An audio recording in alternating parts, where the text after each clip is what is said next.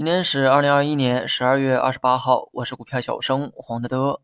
市场呢说反弹就反弹，判断可以错，但是在判断的基础上要敢于下筹码。有时候我的风格呢很谨慎，整个二零二一年我几乎都在用半仓博弈。而到了年末，想必很多人也看到了我的态度转变，逢低布局，逢低加仓，就是我年末的思路，等的就是明年的一波回暖行情。支撑我中期看涨的逻辑是货币层面的变化，很多人都看到了年末政策宽松的预期，宽信用、宽财政这些啊已经是被确定的事情，而将来宽货币也将陆续的跟上。什么叫做宽货币呢？意思是流通于市场中的钱会变多。那为什么要变多？因为经济不太好，需要刺激一下。我们呢总结一下2020年到2022年的流动性走向。二零二零年是开闸放水的一年，你可以认为流动性泛滥，也就是钱变多了。所以呢，二零二零年的股市涨得非常好。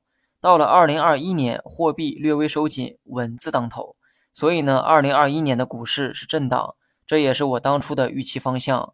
而未来的二零二二年又会是怎样的货币环境呢？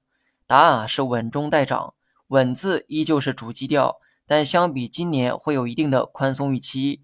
严格来讲，这已经不是什么预期了，因为央妈的很多举动已经释放了这种信号，比如说降准，比如说降低一年期贷款利率。那么，按照明年经济更加严峻的这个说法，预计这种宽松的政策啊会持续下去，货币稳中带涨。你说股市会如何表现呢？你可以认为会有意外发生，但那都是后话。按照正常的逻辑推导，明年股市很可能也是稳中带涨的行情。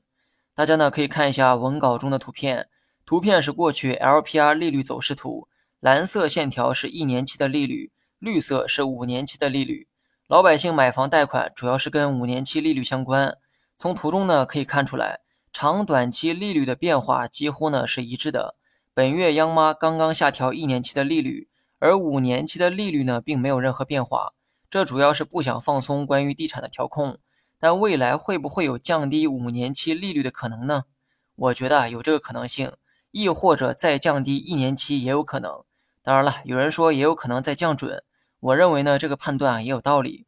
但以目前的这个经济形势，单纯降准能起到的作用啊非常有限。将来呢还是有可能会在利率方面动手脚。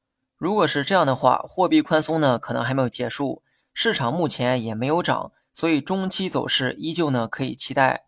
今天内容呢，更多是偏向宏观。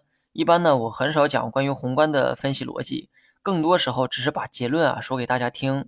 但粉丝中呢，也有一些老股民，他们更好奇我对于市场基本面的逻辑讲解。同时呢，也感谢这些人多年来默默的关注。我知道你们平时啊不评论也不点赞，但我也知道你们经常看我的文章。最后呢，说一下大盘，一句话，看涨就行。